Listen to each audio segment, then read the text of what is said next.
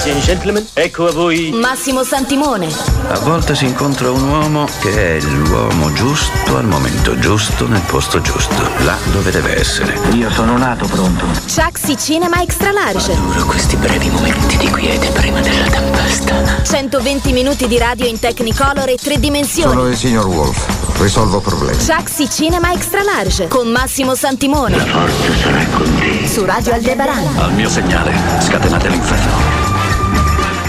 Sì, eccoci qua, 12 e 10 minuti, sabato 18 novembre, questa è Chaxi Cinema Extra Large, un programma che parla di cinema, è un programma che come sempre inizia focalizzandosi sul personaggio del giorno, che poi troverete anche nei nostri podcast. Oggi è Martin Scorsese, che ha compiuto gli anni ieri, questo regista meraviglioso che nelle sale adesso con il suo ultimo film è interpretato da Leonardo DiCaprio e anche dal buon amico Robert De Niro, vi ricordo che Robert De Niro e, Ma- e- e- Martin Scorsese hanno fatto insieme 10 film.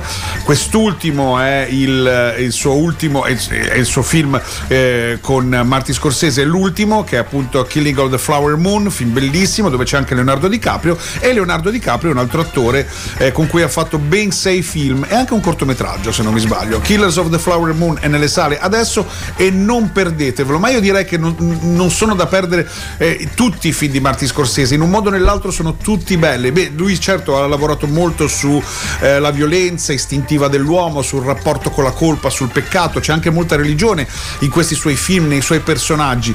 Eh, lo, lo, ricordiamo per esempio nel famoso Taxi Driver, in Quei bravi ragazzi, in Casino, tutti i film dove di mezzo c'è un certo tipo di violenza, ma ha fatto anche altri film bellissimi come L'età dell'innocenza insieme a Daniel Day-Lewis, eh, L'ultima tentazione di Cristo, eh, quest'ultimo film, Killers of the Flower Moon, non parla di mafia, non parla eh, di quel mondo che lui conosceva bene, ha vissuto perché lui ha vissuto in un quartiere di New York in cui quotidianamente accadevano cose non bellissime, quindi i suoi primi film parlavano proprio di questo. Taxi Driver poi fu un rischio perché ehm, i produttori non erano convinti della storia, anzi pensavano che fosse troppo violenza, tanto è vero che nella scena finale dove il personaggio di De Niro entra in un posto e ammazza un po' di gente, il sangue non ha il colore del sangue tipico che si vede nei film, quello rosso un po' caldo, ma è un sangue più, eh, più sbiadito, più sbiadito è il termine giusto, proprio per cercare di impressionare meno il pubblico dell'epoca una stupidaggine che però comunque rese il film eh, grandioso e eccezionale. Taxi Driver è un cult che vinse la Palma d'Oro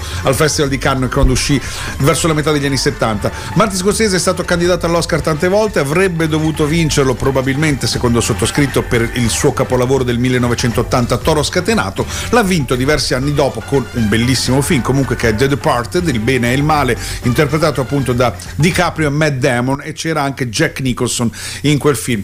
Lui ha fatto veramente veramente tanti film meravigliosi, ha vinto tantissimi premi, tantissimi Golden Globe, appunto quest'Oscar sia per il film che per la regia per The Departed ed è un personaggio eh, che è passato anche attraverso dipendenze, droga e anche grazie all'aiuto di Robert De Niro è proprio riuscito, eh, ne, ne è uscito fuori. Insomma, noi per celebrare questo grande regista che ripeto ha compiuto gli anni ieri, questo meraviglioso, forse mo, per molti dicono che sia il più grande regista vivente ancora adesso e io direi che probabilmente sì. Lo celebriamo con una canzone che fecero appositamente gli U2 eh, per il film Gangs of New York, il film dove ha conosciuto Leonardo DiCaprio, perché Leonardo DiCaprio ha fatto il primo film con Martin Scorsese, Gangs of New York, superando un normalissimo e banalissimo provino. Da quel momento tra i due è nato un sodalizio artistico, ma eh, la colonna sonora, la canzone dei titoli di coda del film Gangs of New York, bellissima eh, la sequenza finale dove si vedono anche le torri gemelle, insomma, che spuntano, ehm, venne scritta dagli U2 da, e da, uh, dai, da, dai Course, quel gruppo irlandese